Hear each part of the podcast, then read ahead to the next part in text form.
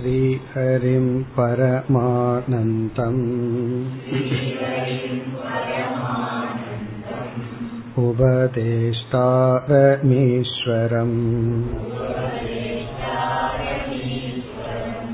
व्यापकं सर्वलोकानाम्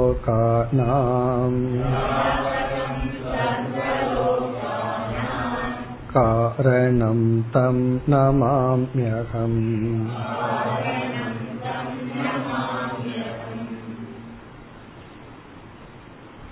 नूचि इरुपत्येळावद् श्लोकम् समादौ क्रियमाणेतो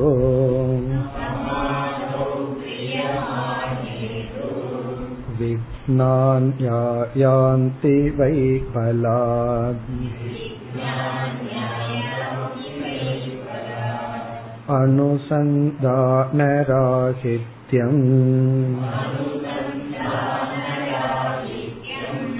आलस्यं भोगलालसम्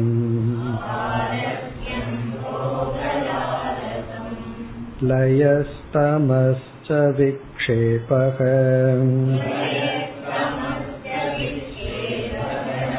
रसास्वादश्च शून्यता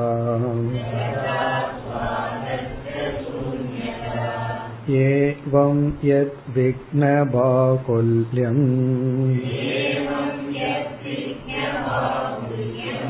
त्याज्यं ब्रह्मविदाशनैः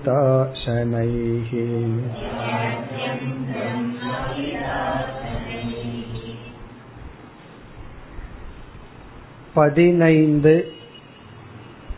சாதனைகளை கூறி அந்த சாதனைகள் ஆரம்பத்தில் இருப்பவனுக்கு பதஞ்சலி சொன்ன சாதனைகள்.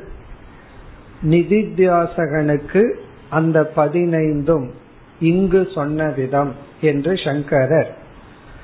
பதினைந்து நிதித்தியாசகனுக்குரிய சாதனைகளை கூறினார்.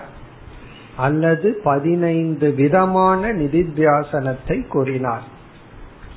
அவ்விதம் கூறி எதுவரை நிதித்தியாசனம் செய்ய வேண்டும் என்ற கேள்விக்கு பதில் கூறினார். ஞானத்தினுடைய பலனை நாம் எப்பொழுது கொண்டு வர விரும்புகின்றோமோ அப்பொழுது முழுமையாக கொண்டு வர முடியும் வரை நிதித்தியாசனம் செய்ய வேண்டும். இந்த இடத்தில் ஞான பலன் என்னை காக்க வேண்டும் என்று ஞானத்தினுடைய பலனை வெளிக்கொண்டு வரும் பொழுது பலன் எப்பொழுது வெளிப்படுகின்றதோ நமக்குள் இருந்து எந்த தடையும் வரவில்லையோ அதுவரை நிதித்தியாசனம் செய்ய வேண்டும் என்று கூறினார். பிறகு நூற்றி இருபத்தி ஆறாவது ஸ்லோகத்தில் இந்த நிதித்தியாசகன் தன்னுடைய சாதனையை முடித்ததற்கு பிறகு எப்படி இருப்பான்? அல்லது எதிலிருந்து விடுதலை அடைவான்? இங்கு கூறினார் ததக சாதன நிர்முக்தக. சாதனையிலிருந்து விடுதலை அடைகின்றான். நிதித்தியாசனம் என்ற சாதனையிலிருந்தும் விடுதலை அடைகின்றான். இதற்கு முன் இவன் சாதனையுடன் பத்தப்பட்டவன். ஒரு சாத்தியத்தை லட்சியத்தை முடிவு செய்தவுடன் நாம் உடனடியாக அதற்குரிய பாதையில் பந்தப்பட்டு விடுகின்றோம். அந்த பந்தத்திலிருந்து விடுதலை அடைகின்றான். இவன் சித்தன் ஆகின்றான் அடுத்த கேள்வி நமக்குள் வருவது இப்படிப்பட்ட நிதித்தியாசகனுடைய மனநிலை எப்படி இருக்கும்? அவனுடைய ஆழ்ந்த மனம் எப்படி இருக்கும்? அதை கூறுகின்றார். தத் சொரூபம் ஏதஸ்ய. இந்த நிதித்தியாசகன் அல்லது முக்தனுடைய மனமானது ந விஷயக மனசோகிராம் அது மனதுக்கும் வாக்குக்கும் பொருளாக அமையாது. இதனுடைய பொருள் அந்த மனநிலையை யாராலும் புரிந்து கொள்ள முடியாது. யாராலும் விளக்க முடியாது. காரணம் ஒரு முக்தனுடைய மனநிலை எப்படி இருக்கும் என்று நாம் தெரிந்து கொள்ள ஆசைப்பட்டால் நாம் முக்தனாவதை தவிர வேறு வழி கிடையாது. பிறகு ஸ்திதப்பிரக்க லட்சணம் எல்லாம் என்னன்னா அதெல்லாம் ஓரளவுக்கு தான் ஒரு தர்மவானும் ஞானியும் ஒரே மாதிரி தான் இருப்பார்கள். ஆகவே இவன் வந்து தர்மத்தின் பிடியில ஒழுக்கமா வாழ்றானா அல்லது ஞானத்தின் பிடியில அமைதியா இருக்கின்றானா அல்லது சத்துவ குணத்தில் இருப்பவர்களும் கூட அமைதியாகத்தான் இருப்பார்கள். ஆனால் அவர்கள் சத்துவத்தினால் வருகின்ற பந்தம் அவர்களிடம் இருக்கும். அதெல்லாம் நமக்கு தெரியாது. இந்த கருத்து வந்து முக்தனுடைய மனநிலையை முக்தன் தான் அறிவான். பிறகு அடுத்த இரண்டு ஸ்லோகத்தில் இவ்விதம் நிதித்தியாசனம் செய்யும் பொழுது நமக்கு பல தடைகள் வரும். தியானத்துக்குரிய தடைகள் அவைகளை இங்கு கூறி நீக்க வேண்டும் என்று மட்டும் கூறினார். பொதுவாக யோக சாஸ்திரத்தில் நான்கு தடைகள் சொல்லப்படும். இங்கு சங்கரர் எட்டு விதமாக தடைகளை பிரித்து கூறினார். அதை நாம் சென்ற வகுப்பில் பார்த்து முடித்தோம். சமாதோ கிரியமானேத்து. இந்த தியானத்தில் ஈடுபடும் பொழுது விக்னானி ஆயாந்தி வை பலாத். தடைகள் ஆயாந்தின வரும். பலாத் என்றால் இயற்கையாக நாம் விரும்பாமலும் எவ்வளவுதான் கவனமாக இருந்தாலும் கண்டிப்பாக வரும். நம்ம சில சமயம் எவ்வளவு கவனமா இருந்தாலும் நமக்கு இந்த கோல்டு அட்டாக் ஆகிறது சளி பிடிக்கிறது இதெல்லாம் என்னன்னா இது கண்டிப்பா வரத்தான் ஒரு முறை வந்து போய்தான் ஆகும். வாழ்க்கையில அதே போல நம்ம எவ்வளவுதான் கவனமாக இருந்தாலும் இந்த தடைகள் இயற்கையாக கண்டிப்பாக வரும். அவைகளை நீக்க வேண்டும். அதற்குரிய உபாயத்தை கொண்டு. இனி என்னென்ன தடைகள்?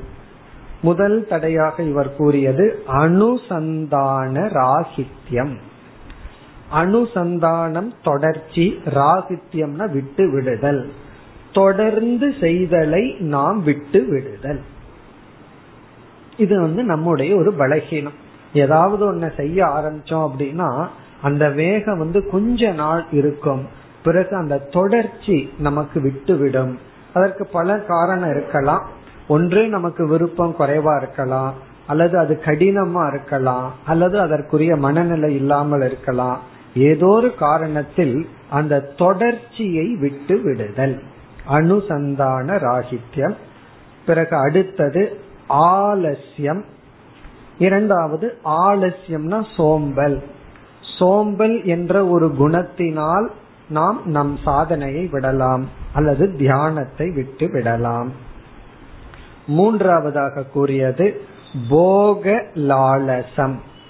போகலாலசம் என்றால் இன்பம் போகத்தில் இருக்கின்ற இன்பம். கொஞ்ச நேரம் தியானம் பண்ணலாமா? அல்லது வந்து வடை சாப்பிடலாமான்னு ஒரு ஆப்ஷன் இருந்ததுன்னு வச்சுக்கோமே. நம்ம எதை செய்வோம்னா போக லாலசம் இருந்ததுன்னு சொன்னா இப்ப இத சாப்பிட்டுட்டு பண்ணுவோம் அப்படின்னு முடிவு பண்ணிடுவோம். அப்படி போக லாலசம்னா இன்பத்தை அனுபவிக்க வேண்டும் என்கின்ற ஆசை. அல்லது வீட்டுல தியானம் பண்ணிட்டு இருக்கும் போது அந்த வாசனை வந்ததுன்னு வச்சுக்கோமே தியானத்தை களைச்சு விட்டுரும். காரணம் என்ன? அந்த போகத்தில் இருக்கின்ற இன்பம் போக லாலசம். அடுத்தது வந்து லயக. நான்காவது லயக நித்ரா. இதெல்லாம் நம்ம பேலன்ஸ்டா வாழாததுனால அதிக நேரம் விழித்திருந்தால் அல்லது அதிகமாக உணவை உட்கொண்டிருந்தால் அல்லது அதிகமாக உழைத்திருந்தால் நம்முடைய உழைப்பு அதிகமாகவோ உறக்கம் குறைவாகவோ உணவு அதிகமாகவோ இருந்தால் வருகின்ற தோஷம் லயக உறக்கம். தியானத்துல உறக்கம் வந்தா தப்பில்லை. இந்த ஸ்கூட்டர் ஓட்டிட்டு போகும்போது உறக்கம் வந்தா தான் ப்ராப்ளம் அப்புறம் பர்மனண்டா உறங்க வேண்டியது வந்துடும் ஆகவே லயாக. காரணம் என்ன?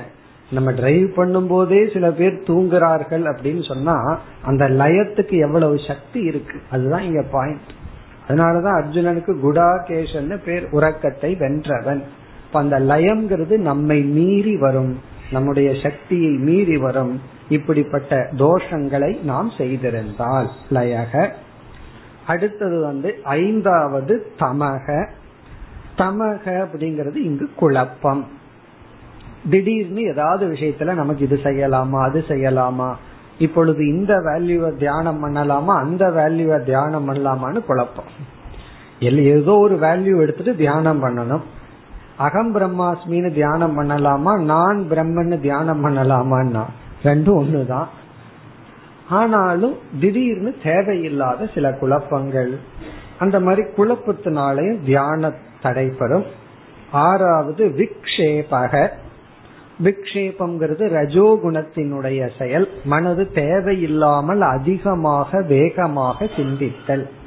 ரொம்ப வேகமா மனது சிந்தித்தல். தேவையில்லாத விஷயத்தை மனது சிந்தித்தல். நமக்கே தெரியும் இதை நான் சிந்திக்க வேண்டிய அவசியம் இல்லை. அப்படி இருந்தாலும் மனம் அப்படிப்பட்ட எண்ணத்தில் ஈடுபடும். இதெல்லாம் மெதுவாக ரஜோகுணத்தினுடைய வேகத்தை குறைச்சு விக்ஷேபத்தை குறைக்கணும். விக்ஷேபக பிறகு ஏழாவது ரசாஸ்வாதக. ரசாஸ்வாதம் என்றால் சாத்விகமான மனதிற்கு அடிமையாகி விடுதல் அல்லது தியானத்துக்கே அடிமையாகி விடுதல். அதுல ஒரு சுகம் தியானம் பண்றதுல ஆரம்பத்துல துக்கமா இருக்கும். பிறகு அதுவே சுகமாக மாறும். பிறகு ஜபம் பண்றது ஆரம்பத்துல கஷ்டமா இருக்கும். அதுவே சுகமா மாறிடும் அந்த சுகத்துக்கு அடிமையாகி நாம் அதற்கு மேல் செல்லாமல் விட்டு விடுதல். நம்ம மனதை அமைதிப்படுத்தி தியானத்துல ஒரு இடத்துல அமர்ந்து எல்லாம் அமைதி பண்ணி கொஞ்சம் நம்ம ரிலாக்ஸ் பண்ணி பழகுவோம். ரிலாக்ஸேஷன் மெடிடேஷன் எதற்குனா நம்ம ரிலாக்ஸ் பண்ணிட்டு ஞானத்துக்கு சென்று அந்த ஞானத்தை தியானித்து பழகுதல். ஆனா என்ன பண்ணிடுறோம்? அந்த ரிலாக்ஸேஷன்லயே மகிழ்ச்சியை அடைஞ்சு போதுமே திருப்திய நான் அடைஞ்சிட்டனே இதுக்கு மேல ஒண்ணு வேண்டாமேன்னு விட்டு விடுவோம். இப்ப அதற்கு மேலும் ஒரு திருப்திக்கு போகணும். அப்படி இந்த அமைதியான மனம் அமைதியான சூழ்நிலை அதற்கு அடிமையாகி விடுதல். அதுதான் ரசாஸ்வாதக தன்யோகம் இது புத்திகின்னு ஒருத்தர் சொல்றார். ரொம்ப அழகான சுருக்கமா சொல்லிட்டார். தன்யோகம்னா நான் அடைய வேண்டியதை அடைஞ்சாச்சுங்கிற எண்ணம். இந்த எண்ணம் எப்ப வரணும்? அடைய வேண்டியதை அடைஞ்சதுக்கு அப்புறம் வந்துட்டா அல்லது வரணும். அடைய வேண்டியதை அடைவதற்கு முன் நான் தன்யன் அடைய வேண்டியதை அடைந்து விட்டேன்னு நினைச்சிட்டா அதுதான் தடை. பல சாதகர்களுக்கு அது வந்துடும் கொஞ்ச தூரம் போனதுக்கு அப்புறம் நம்ம தான் அடைய வேண்டியதெல்லாம் அடைஞ்சாச்சு இனி எதற்கு என்ன சாதனை பண்றதுக்கு இருக்கு என்ற எண்ணம் வந்துவிடும். அந்த மாதிரி நம்ம நினைச்சிட கூடாது இன்னும் வந்து அடைய வேண்டியது உள்ளது. நம்ம சித்தன்னு முடிவு பண்ணிடக்கூடாது. நம்ம சாதகன்னே நினைச்சிட்டு இருக்கணும். ஆனா மத்தவங்க எல்லாம் என்னைய பார்த்து சித்தன்னு சொல்கிறார்களேன்னா அறியாமையில சொல்கிறார்கள் அவ்வளவு. அவங்க நம்ம பத்தி தெரிஞ்சா சொல்ல மாட்டார்கள். நம்மளுடைய மனது கண்ணாடி மாதிரி அவங்களுக்கு தெரிஞ்சதுன்னா நானே பெட்டர்ன்ட்டு போயிருவார்கள். தெரியாததுனால என்ன சொல்வார்கள்? ஏன்னா நம்மளும் ஒரு ஒரு பத்து வருஷம் அஞ்சு வருஷம் கீத கிளாஸ் கேட்டோம் அப்படின்னா எல்லாம் நம்ம முடிவு பண்ணிடுவார்கள் நம்ம எல்லாம் முக்தர்கள் தான் அப்படின்னு சொல்லி. அது அவங்க தப்பு. அதனால நம்ம அதை நம்பிட்டு ஓஹோ அவன் நான் முக்தன் அவர்கள் முடிவு பண்ணிட்டாங்க நானும் முடிவு பண்ணிக்கிறேன்னு முடிவு செய்யக்கூடாது. அதுதான் ரசாஸ்வாதக நமக்கு எவ்வளவு ப்ராக்ரஸ் ஆயிருக்கோ அதை வேலிடேட் பண்ணணும் அது வேற விஷயம். அதே சமயத்துல அதுவே முடிவுன்னு நினைத்து விடக் கூடாது இறுதியாக சூன்யதா. சூன்யதா என்றால் சில சமயங்களில் நம்முடைய மனது வந்து ஒரு விதமான டிப்ரெஷனுக்குள்ளாகும் டிப்ரெஷன் அப்படின்னு சொன்னா ஒரு விதமான சோர்வுக்கு உண்டாகும். அதற்கு என்ன காரணம்னு கேட்டா நமக்கே தெரியாது. இன்னைக்கு ஏன் மைண்ட் டல்லா இருக்குன்னு கேட்டா நமக்கே தெரியாது. அதுக்கு யோக சாஸ்திரத்துல சொல்ற பதில் சில வாசனைகள் உள்ளே இருந்து அது வெளிப்படவும் முடியாமல் உள்ளேயும் தங்கவும் முடியாமல் இருக்கும் பொழுது வருகின்ற மன சோர்வு இத நம்ம புரிஞ்சுக்கணும்னா நம்ம சென்ற வகுப்புல பார்த்த உதாரணம் தான். அதாவது பதினஞ்சு பரோட்டாவை சாப்பிட்டாச்சு. ஜீரணிக்கவும் முடியல வெளிய தள்ளவும் முடியல. வாமிட் வந்துட்டா நல்லா இருக்குன்னு சொல்லுவோம் ஆனா அதுவும் வரல. ஏன்னா வயிறு முயற்சி பண்ணுது எதுக்கு வெளியே தள்ளணும்? நம்மளே ஜீர்ணிச்சிரு பார்ப்போம்னு சொல்லி.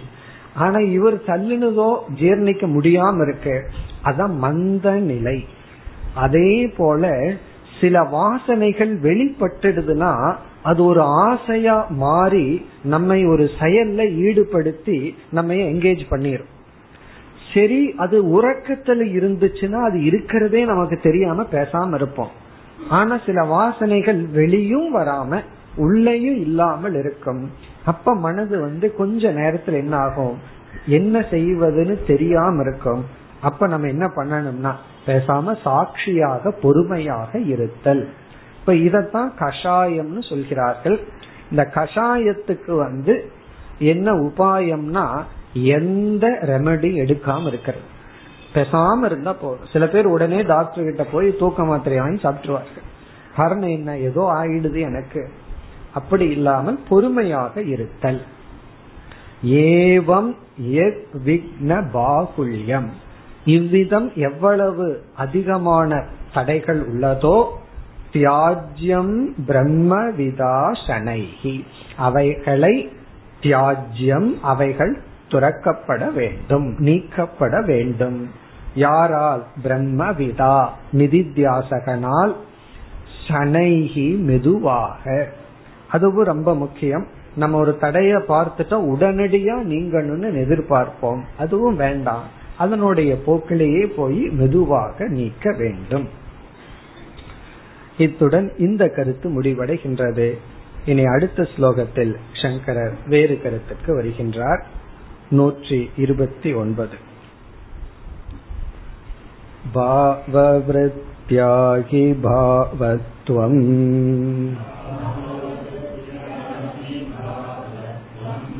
शून्यवृत्त्याहि शून्यता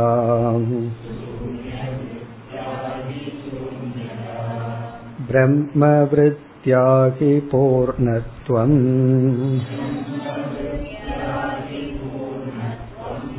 तथा पूर्णत्वमभ्यसे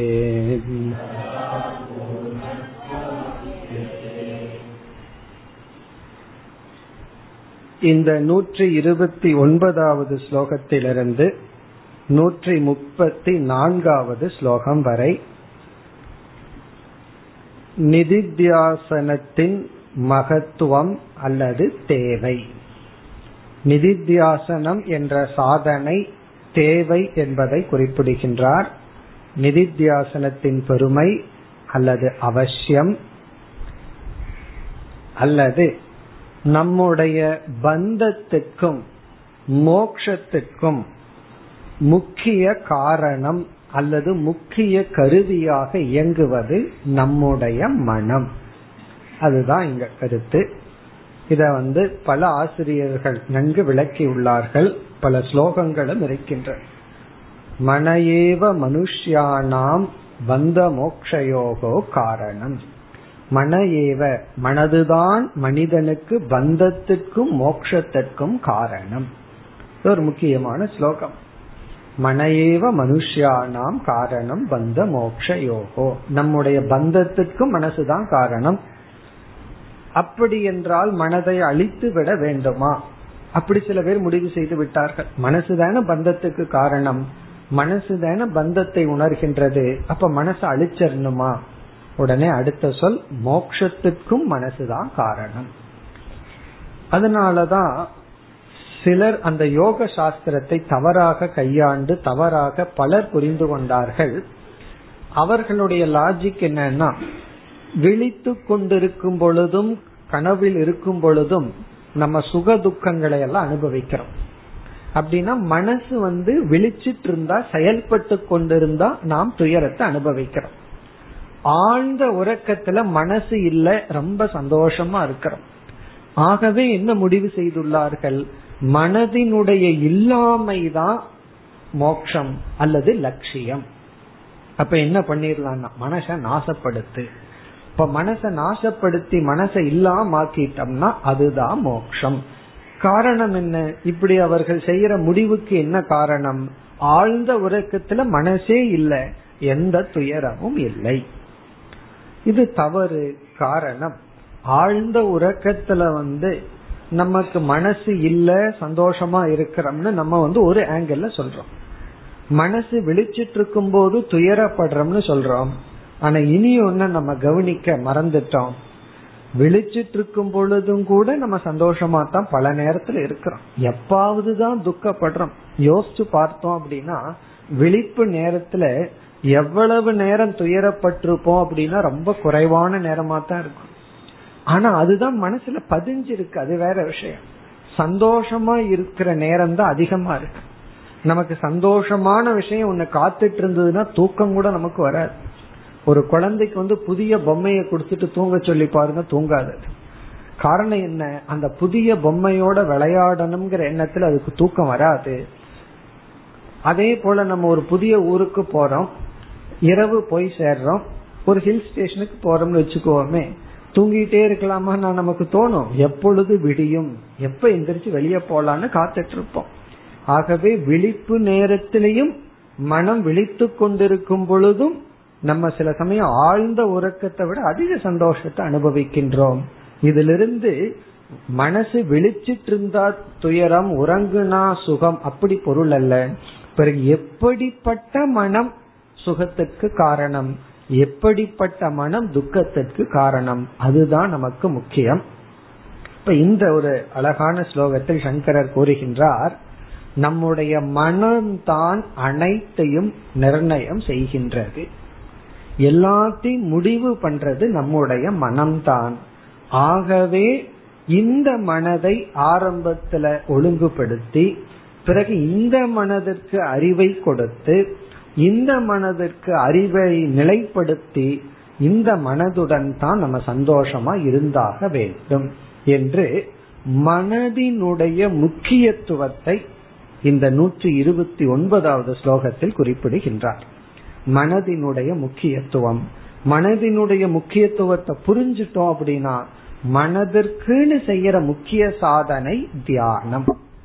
இப்போ உடலுக்குன்னு செய்யற சாதனை இருக்கு. காலையில வாக் போறதோ அல்லது யோகாசன பயிற்சியோ இதெல்லாம் எதற்குனா உடலுக்குன்னு செய்யற பிரதானமான சாதனை. ஆனா மனதிற்குன்னு செய்கின்ற முக்கிய சாதனை வந்து தியானம். இப்ப அந்த தியானம் அவசியம் காரணம் மனம்தான் அனைத்துக்கும் காரணம். எப்படி என்றால் கண் வந்து ஒரு பொருளை பார்க்குது. அந்த கண் வந்து அந்த பொருள் வந்து உண்மையா பொய்யா அப்படின்னு அது சொல்லார். கண் பார்க்கும் அவ்வளவுதான். அதே போல காது கேட்கும். இப்படி நம்முடைய புலன்கள் எல்லாம் என்ன செய்கின்றது? வெளியே இருக்கிற விஷயத்தை அப்படியே ரிப்போர்ட் பண்ணது அவ்வளவுதான். வெறும் ரிப்போர்ட்டிங் தான். இருக்கிறத அப்படியே பிக்சர் பண்ற மாதிரி கேமரா மாதிரி தான் நம்மளுடைய கண்கள் எல்லாம் அது இருக்கிறத அப்படியே எடுக்குமே தவிர ஆல்டர் பண்ணாது. அதுதான் ஒரு ஆர்டிஸ்டுக்கும் கேமராவுக்குள்ள வித்தியாசம் சொல்வார்கள். ஒருத்தன் வரைகிறது வந்து அவனுடைய இமேஜினேஷன்ல என்ன இருக்கோ அதை வரையலாம். ஆனால் நம்ம ஒரு கேமராவில் ஒண்ணு பிடிச்சோம் அப்படின்னா நாங்க சாய்ஸ் கிடையாது. என்ன இருக்கோ அதைத்தான் பிடிக்க முடியும். அப்படி இந்த கண் வந்து அதை அப்படி பிடிக்கணும் பிறகு என்ன ஆகுது? அதற்கு பிறகு என்ன ப்ராசஸ் நடக்குது? அந்த கண் வந்து ஒரு விருத்திய உருவாக்கி வெளியே இப்படி ஒரு விஷயம் இருக்குங்கிறத உள்ள அனுப்பிச்ச உடனே இனி ஒரு எண்ணம் வந்து அந்த எண்ணத்தை பார்த்து அது வந்து உண்மை பொய் அப்படிங்கிற ஒரு சீல் சீல் வைக்குது. சிலதெல்லாம் கையெழுத்து போடுறதுக்கு முன்னாடி சீல் வச்சு கையெழுத்து போடணும்ல அதே போல இந்த மைண்டு தான் என்ன பண்ணுது? சீல் வைக்குது. இனி ஒரு எண்ணம் வந்து அது நல்லா இருக்கு அது நல்லா இல்லை. ஒரு ஒரு ஒருவனை வந்து கண்ணு பார்க்குது. அந்த பார்த்த உடனே அந்த போட்டோவை உள்ள அனுப்புது. இனி ஒரு எண்ணம் வந்து என்ன சொல்லுது? அவர் எனக்கு வேண்டியவர். அவர் எனக்கு வேண்டாதவர். இதெல்லாம் இனி ஒரு எண்ணம் சொல்லுது? இப்போ ஒரு பொருளை பார்க்கிறது இந்திரியங்கள். பார்க்கப்பட்ட பொருளை அதை நமக்கு சாதகமாகவோ அல்லது வந்து துக்க ரூபமாகவோ அல்லது எப்படியாவது மாற்றுவது நம்முடைய இனி ஒரு எண்ணம். இனி வந்து கண் வந்து ஒரு பொருள் சத்தியமா அசத்தியமானு கூட சொல்ல. பாம்ப பார்த்ததுன்னா பாம்புங்கிற எண்ணம் வந்து கண்ணு வழியா உள்ள போகுது. மீண்டும் கயிறை பார்க்கிறோம் கயிறுங்கிற எண்ணம் உள்ள போகுது. அப்படி ஒரு பொருள் உண்மையா பொய்யாங்கிறதும் கூட கண்ணு வந்து நமக்கு சொல்லாது. அத சொல்றதெல்லாம் நம்முடைய மனம்தான். கண் வழியாக சென்று பார்த்து நமக்குள்ள இருக்கிற இனி ஒரு மனம். அதை நம்ம இப்ப என்ன சொல்றோம்? இந்திரியங்கள் வழியா ஒரு விருத்தியானது ஏற்படுகிறது. விருத்தி அப்படின்னா தாட் ஒரு எண்ணம். ஒரு கேப்சர் பண்ற மாதிரி. அந்த எண்ணத்துக்கு பின்னாடி இனி ஒரு எண்ணம் தான் இது சத்தியம் இது சத்தியம் அல்ல இது உண்மை பொய் இது நல்லது இது கெட்டது இப்படிப்பட்ட ஜட்ஜ்மெண்ட் எல்லாம் போடுது. அதற்கு பிறகுதான் நமக்கு உணர்வு ஏற்படுகிறது. நம்ம எப்படிப்பட்ட எண்ணம் முடிவு செய்துள்ளோமோ அதற்கு தகுந்த உணர்வெல்லாம் நமக்கு அதற்கு பிறகு ஏற்படுகிறது. ஆகவே ஒரு விருத்தி வந்து ஒரு எண்ணம் அந்த எண்ணம் வந்து உண்மையானதா பொய்யானதா அப்படிங்கறது கலந்ததற்கு பிறகுதான் நமக்கு உணர்வுகள் எல்லாம் ஏற்படுகின்ற. இப்ப நம்ம வந்து ஒரு பொருளை பார்க்கிறோம். உதாரணமா கயிறு தான் இருக்கு ஆனா பாம்புன்னு பார்த்தரோம் பாம்புங்கிறத கண்ணு பாக்குது அது காரணம் என்னன்னா கண்ணுல அந்த சூழ்நிலையில செஞ்ச ஒரு மிஸ்டேக் பார்த்த உடனே மனதிற்குள்ள இனி ஒரு எண்ணம் வந்து அந்த பாம்பு வந்து சத்தியம் அப்படிங்கிற ஒரு உணர்வை கொடுத்துருது. உடனே என்ன ஆகுதுன்னா அந்த இடத்துல பாம்பு வந்து உண்மையாகி விடுகிறது. உண்மையிலேயே பாம்பு அங்க இருக்கா இல்லையாங்கிறது அங்க நமக்கு கேள்வி கிடையாது. நம்மளுடைய எண்ணம் அது உண்மைன்னு முடிவு பண்ணிட்டா நம்மைய பொறுத்த வரைக்கும் அது உண்மைதான். அதைத்தான் கூறுகின்றார் பாவ விருத்தியாகி பாவத்துவம் முதல் பகுதி பாவ விருத்தியா? பாவம்னா இந்த இடத்துல சத் எக்ஸிஸ்டன்ஸ் இருத்தல். இருத்தல் என்கின்ற எண்ணத்தினால் பாவத்துவம் அது இருக்கின்றது. அது உண்மையிலேயே இருக்கா இல்லையாங்கிறது இரண்டாவது பட்சம்தான். நம்மைய பொறுத்த வரைக்கும் அது இருக்கு தட் எக்ஸிஸ்ட் காரணம் என்னன்னா பாவ விருத்தியா. இது ரொம்ப முக்கியமான சொல் முக்கியமான ஸ்லோகம். இதை நம்ம புரிஞ்சிட்டோம்னாவே மோக்ஷந்தான். பாவ விருத்தியா பாவத்துவம். நாம அதற்கு கொடுக்கின்ற இருப்புல அது இருக்கின்றது. அது இருக்கிறதுனால தானே நான் இருக்குதுன்னு சொல்றேன் அப்படிங்கறதெல்லாம் இப்ப வேண்டாம். அது இருக்குதோ இல்லையோ அது வேற விஷயம். அது இருக்குங்கிறதுக்கு காரணம் அதற்கு நாம ரியாலிட்டி கொடுக்கறதுனால. ஒருவனுக்கு வந்து அறிவு இல்லை. ஆனா அவன் நினைச்சுக்கிறான் அறிவு இருக்கிற மாதிரி. அவனை பொறுத்த வரைக்கும் அது இருக்குதான். மத்தவங்களுக்கு அது வேற விஷயம். அவனை பொறுத்த வரைக்கும் அறிவு இருக்கு. பல பேர் வந்து அரசியல்வாதிகள்லாம் தோல்வி அடைகிறதுக்கு என்ன காரணம்னா நமக்கு இவ்வளவு ஓட்டு இருக்குன்னு நினைச்சிட்டாங்க. முடிவு பண்ணியாச்சு. அது இருக்கா இல்லையாங்கிறது எலெக்ஷனுக்கு அப்புறம் தான் தெரியும். முடிவு பண்ணினதுக்கு அப்புறம் அவர்களை பொறுத்த வரைக்கும் என்னன்னா இருக்கு. அப்படி எல்லாம் முடிவு பண்ணி ஆறு பேர் நின்னா ஆறு பேர்த்துக்கும் மெஜாரிட்டி ஓட்டு தனக்குன்னு முடிவு பண்ணியாச்சு. அவங்கள பொறுத்த வரைக்கும் தட் எக்ஸிஸ்ட் அது இருக்கத்தான் இருக்கு. அது இல்லைங்கிற அறிவு ஞானோதயம் பிறகு வரப்போகுது அது வேற விஷயம். ஆனால் அங்க ஆப்ஜெக்ட் இருக்கோ இல்லையோ இருக்குன்னு நினைச்சா இருக்கு. ஒரு கால் ஒரு ஆப்ஜெக்ட் வந்து அங்க இருக்கு. அதை நம்ம ரெகனைஸ் பண்ணல. நம்ம நினைக்கிற இல்லைன்னு நினைக்கிறோம். சூன்ய விருத்தியாகி சூன்யதா. சூன்ய விருத்தினா இல்லை என்று நாம் நினைத்தால் சூன்யத்துவம் இல்லைதான். ஒன்ன இருக்குன்னு நம்ம நினைச்சிட்டா நம்மைய பொறுத்த வரைக்கும் அது இருக்கு.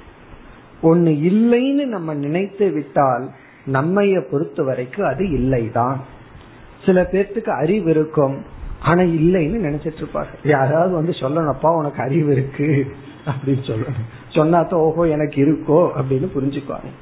அப்படிப்பட்டவன் தான் சிஷ்யன்னு சொல்லுவார்கள். சிஷ்யனுக்கு வந்து இருக்கணும் கொஞ்சம் தூண்டி விட்டா போதும். கொஞ்சம் காமிச்சு கொடுக்கணும். அப்படி அதே போல வந்து அதுக்கு ஒரு உதாரணம் சொல்வார்கள். ஒருத்த வந்து அந்த புதையல் மேலேயே ஒரு குடிசை கட்டிட்டு ஏழையா இருந்தானா ஒரு பிச்சைக்காரன். கீழே வந்து புதையல் இருக்கு. அது மேலதான் தூங்கிட்டு இருந்திருக்கான். ஆனா அவனை பொறுத்த வரைக்கும் சூன்யதா. ஏன்னா அவனுக்கு அது இல்லை.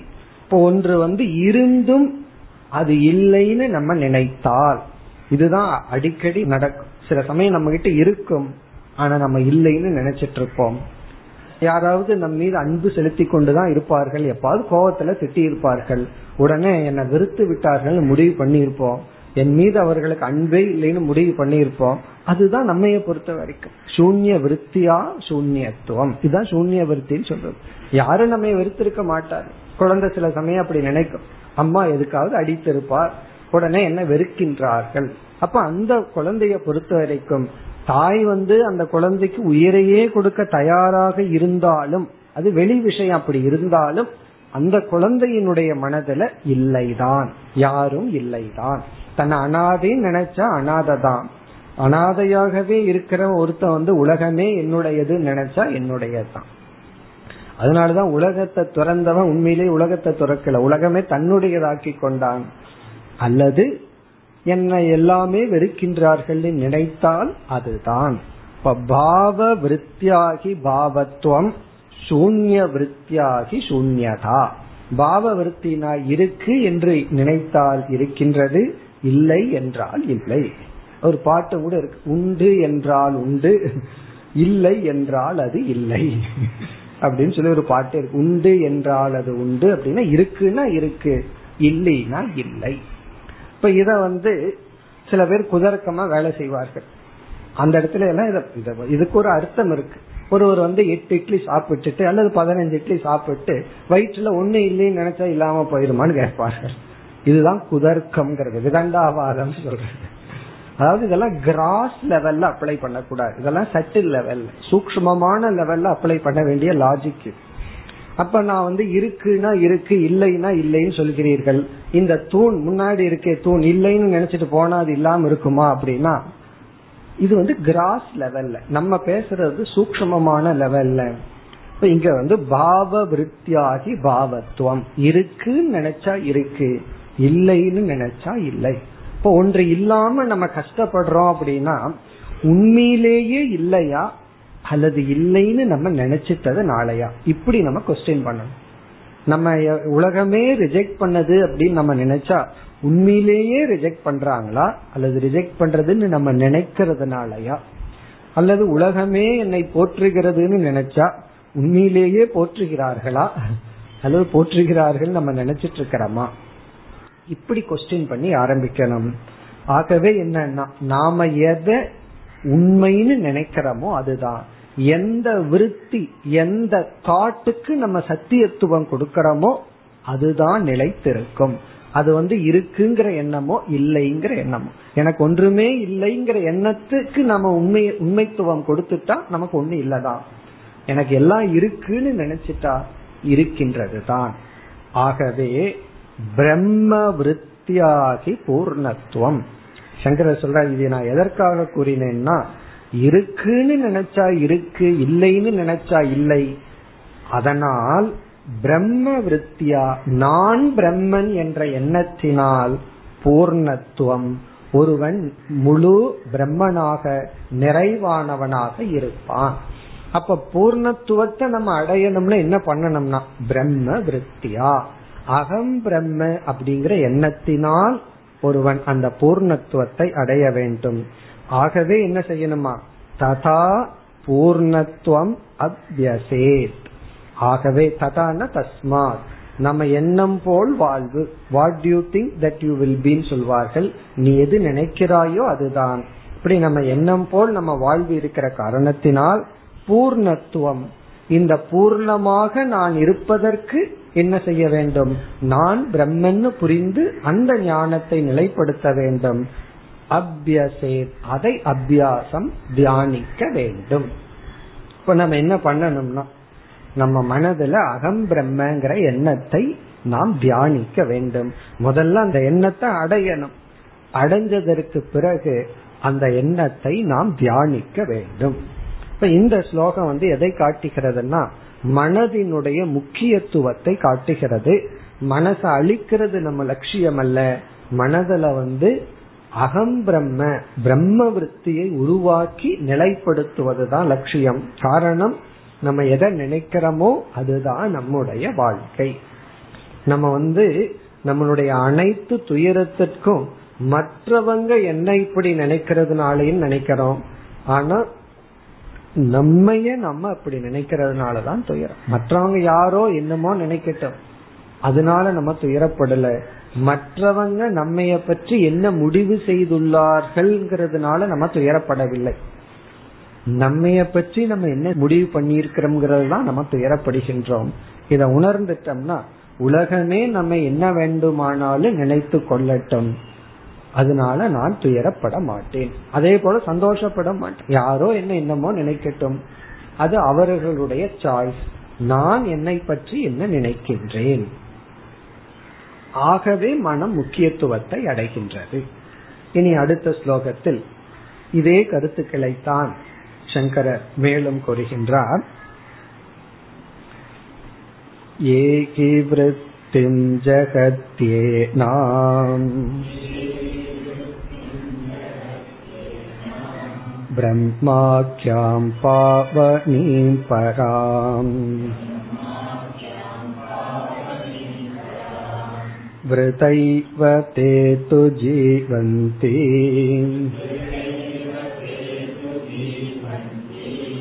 पशुभिश्च समानराः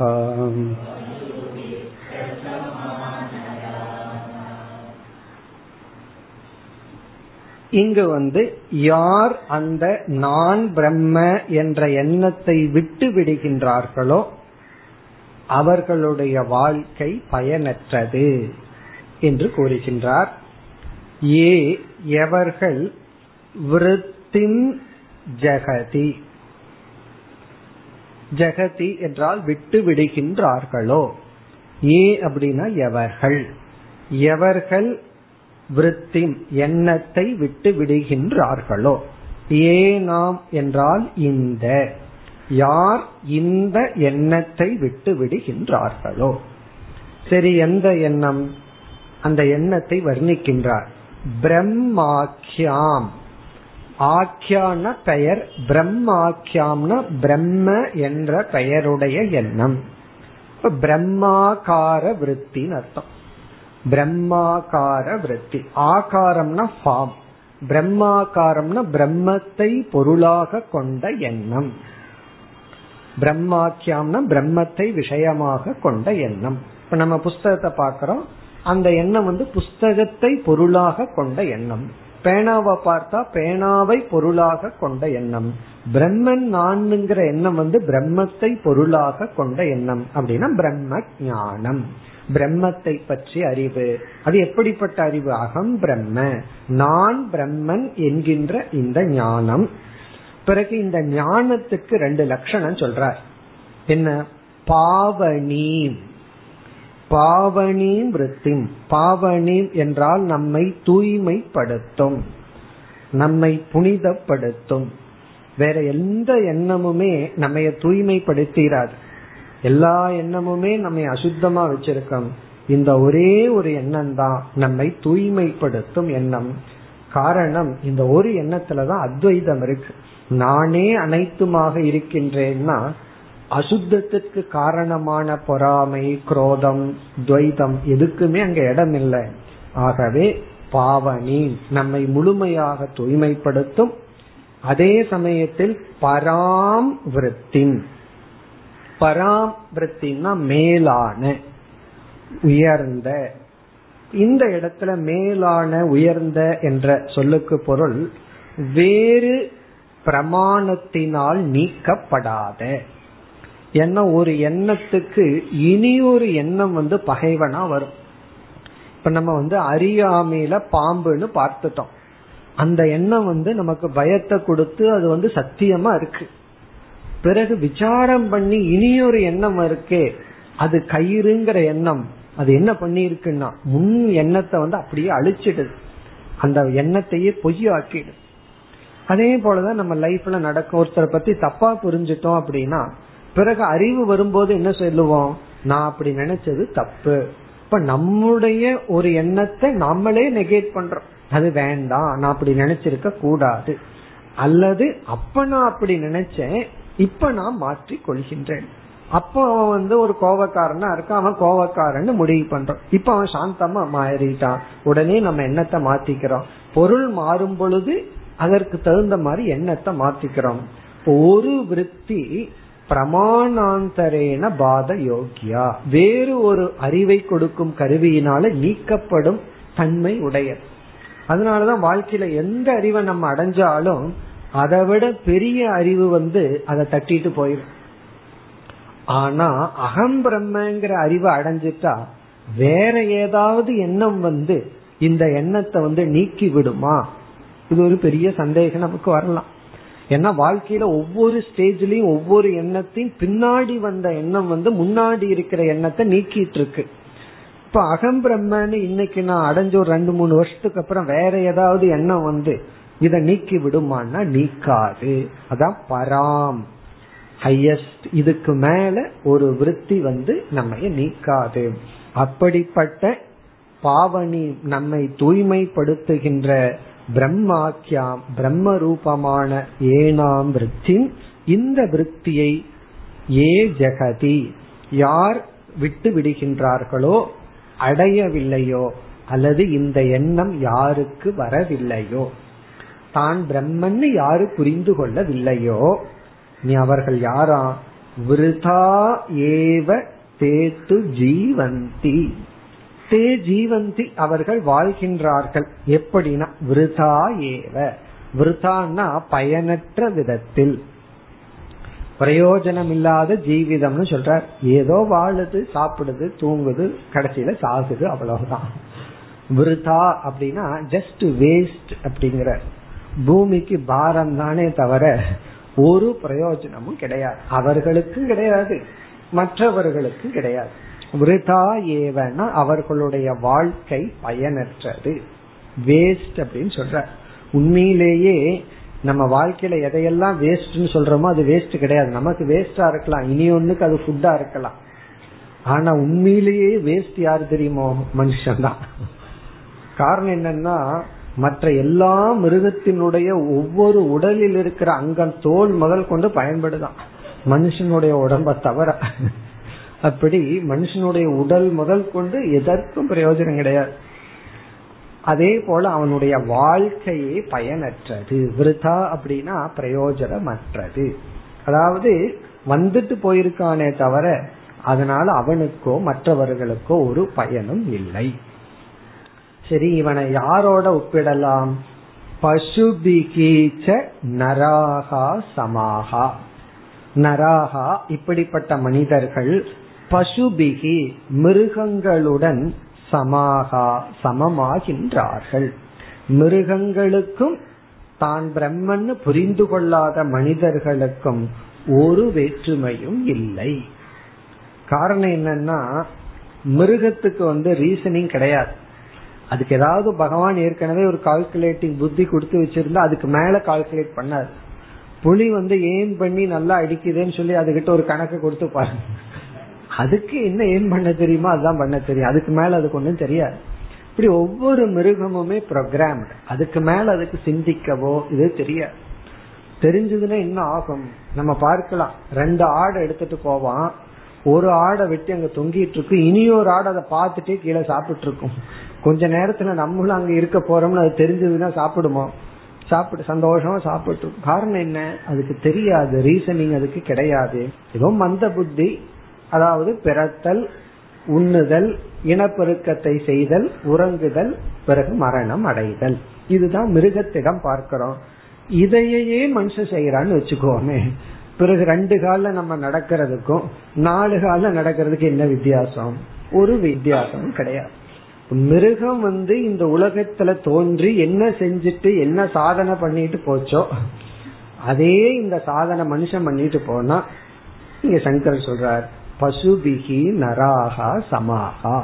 அவர்கள் மிருகத்திற்கு சமமானவர்கள். வந்து இவர் கோபத்துல சொல்லல.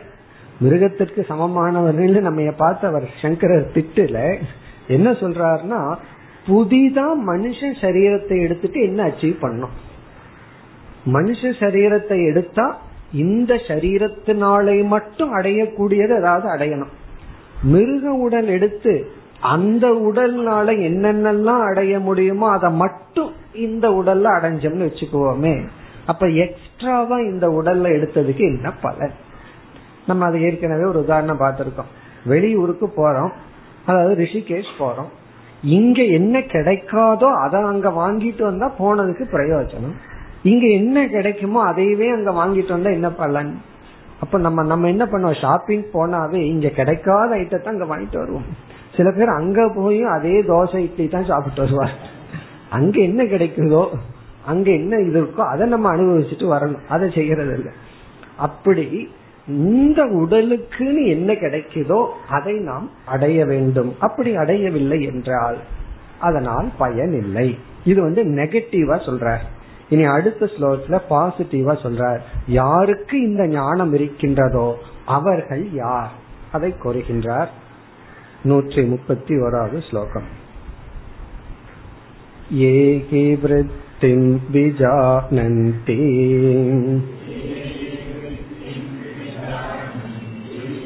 ज्ञात्वापि वर्धयन्ति ये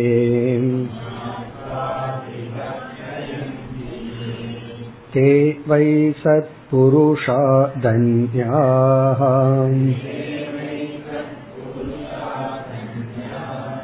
वन्त्यास्ते भुवनत्रये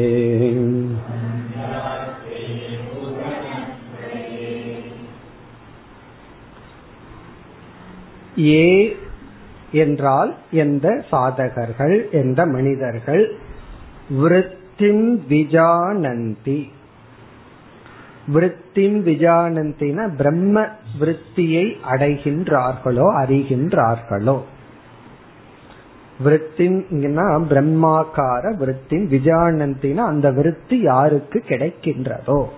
அந்த விருத்தியை இவர்கள் யார் கண்டு கொள்கின்றார்களோ ஏகி எந்த மனிதர்கள் நான் பிரம்மன் நான் பூர்ணமானவன் இந்த உலகம் வெறும் தோற்றம் என்ற ஒரு மெய் ஞானத்தை அடைகின்றார்களோ? ஞாத்துவா அபி வர்தயந்தி ஏ. அடைந்தால் மட்டும் போதாது ஞாத்துவா அப்படி அடைந்ததற்கு பிறகும் வர்தயந்தி ஏ. யார் அதை திருடப்படுத்தி கொள்கின்றார்களோ வளர்த்தி கொள்கின்றார்களோ. சில சமயம் நல்லது நமக்கு கிடைக்கும் அதை நம்ம கை விட்டுருவோம் அதை நம்ம வளர்த்தி கொள்ள மாட்டோம். யார் வளர்த்துகின்றார்களோ அப்படின்னா வைத்து காப்பாற்றுகின்றார்களோ. கிடைக்கிறது பெருசல்ல அதை வச்சு காப்பாற்றணும் அப்படித்தான் சுதந்திர போராட்ட வீரர்கள்லாம் கடைசியில சொல்லிட்டு போனார் சுதந்திரத்தை வாங்கி கொடுத்துருக்கிறோம் வச்சு காப்பாத்துங்கன்னு சொல்லிட்டு போனார் அப்படி வர்தயந்தினா நம்ம கிடைத்ததை காப்பாற்ற வேண்டும். அடைந்த அறிவை நாம் நிலைப்படுத்த வேண்டும். வர்தயந்தி ஏ. இப்ப யாருக்கு நான் பிரம்மன்கிற அறிவு அடைந்து யார் அதை திருடப்படுத்தி கொள்கின்றார்களோ? தேவை சத் புருஷாகா தேவை அவர்கள்தான் உண்மையில் சத் புருஷாகா இங்க சத் அப்படின்னா மேன்மையான. அல்லது அவங்க தான் உண்மையிலேயே புருஷாகா சத்னா உண்மையிலேயே புருஷாகன மனிதர்கள். அவர்கள் தான் உண்மையிலேயே மனிதர்கள். மனிதர்கள்ங்கிற சொல்லுக்கு தகுதி உடையவர்கள். சத் புருஷாகா பிறகு தன்யாகா. அவர்களே பேரு பெற்றவர்கள். தன்யாகன அடைய வேண்டியதை அடைந்தவர்கள். பாக்கியசாலிகள் கொடுத்து வைத்தவர்கள். லக்கி அப்படின்னு சொல்றோம். நம்ம சொல்ற எதோ நான் லக்கின்னு சொல்லுவோம். என்னன்னா ஏதோ கொஞ்சம் பணம் கிடைச்சிருக்கும். உடனே லக் அப்படின்னு சொல்லுவோம். லக் என் பக்கம் தான் இருக்குன்னு சொல்லுவோம். அதற்கு பிறகு அந்த பணம் இவனுக்கு என்னென்ன நோயை கொடுக்க போகுதோ அது வேற விஷயம். பணம் வந்த உடனே நம்ம என்ன நினைச்சிடறோம்? நான் தான் லக்கியஸ்ட் பர்சன் அப்படின்னு நினைச்சிடறோம். உண்மையிலேயே யார் லக் யார் வந்து அதிர்ஷ்டசாலி? யார் வந்து தன்யாகா? என்றால் யாருக்கு இந்த ஞானம் இருக்கின்றதோ? அவன் வந்து பிச்சை எடுத்துட்டு இருக்கலாம். பிச்சைக்காரனா இருக்கலாம். அல்லது கோடீஸ்வரனா இருக்கலாம். அவனை சுற்றி எப்படிப்பட்ட சூழ்நிலைகள் வேண்டுமானாலும் இருக்கலாம். இந்த அறிவு யாருக்கு செல்கின்றதோ? அவர்கள்தான் சத்புருஷாக தன்யாகா. பிறகு வந்தியாகா. வந்தியாகனா அவர்களே வணங்கத்தக்கவர்கள். அவர்களை நம்ம வணங்க வேண்டும் வணங்கத்தக்கவர்கள். வணங்கத்தக்கவர்கள் அப்படின்னு சொன்ன என்ன? அவர்கள் வந்து அவர்களை பிரம்மன்னு நினைக்கும் பொழுது அவர்கள் வந்து அவர்களை ஈஸ்வரனாகவும் நினைப்பார்கள். நானே தான் ஈஸ்வரனாம் இருக்கேன். ஏற்கனவே சொல்லிட்டாரு பாவ விருத்தியா பாவத்துவம். அது இருக்கோ இல்லையோ வேற பிரச்சனை. அப்படி நினைச்சா நம்ம அப்படி. நம்ம நம்ம ஈஸ்வரன் நினைச்சா நம்ம நம்ம ஈஸ்வரன். அது உண்மையா பொய்யாங்கிறத விசாரம் பண்ணி கடைசியில கண்டுபிடிக்கிறோம். அப்ப நம்ம ஈஸ்வரன் நினைப்பவர்கள் தன்னை பிரம்மன் நினைப்பவர்கள் வந்தியாகனா மற்றவர்களால் அவர்கள் வணங்கத்தக்கவர்கள். தே வந்தியாக அவர்கள் வணங்கத்தக்கவர்கள்.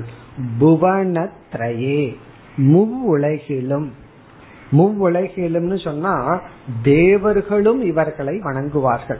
உண்மையிலேயே மனுஷனை விட அதிக புண்ணியம் பண்ணி ஒருத்தன் தேவலோகத்துல தேவனா இருக்கான். மனிதனை விட அதிக சக்தியுடன் இருக்கின்றான். அவனும் ஒரு மனுஷலோகத்தில் இருக்கிற ஒரு ஞானியை வணங்குவான். தேவர்களும் வணங்குவார்கள்? காரணம் என்னன்னா இவன் வந்து அகம் பிரம்மங்கிற ஞானத்தை உடைய ஞானி தேவர்களுக்கெல்லாம் தேவனான ஈஸ்வரனுக்கு நிகர்.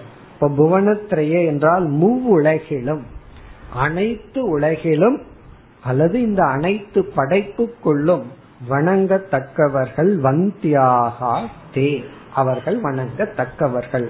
காரணம் என்ன?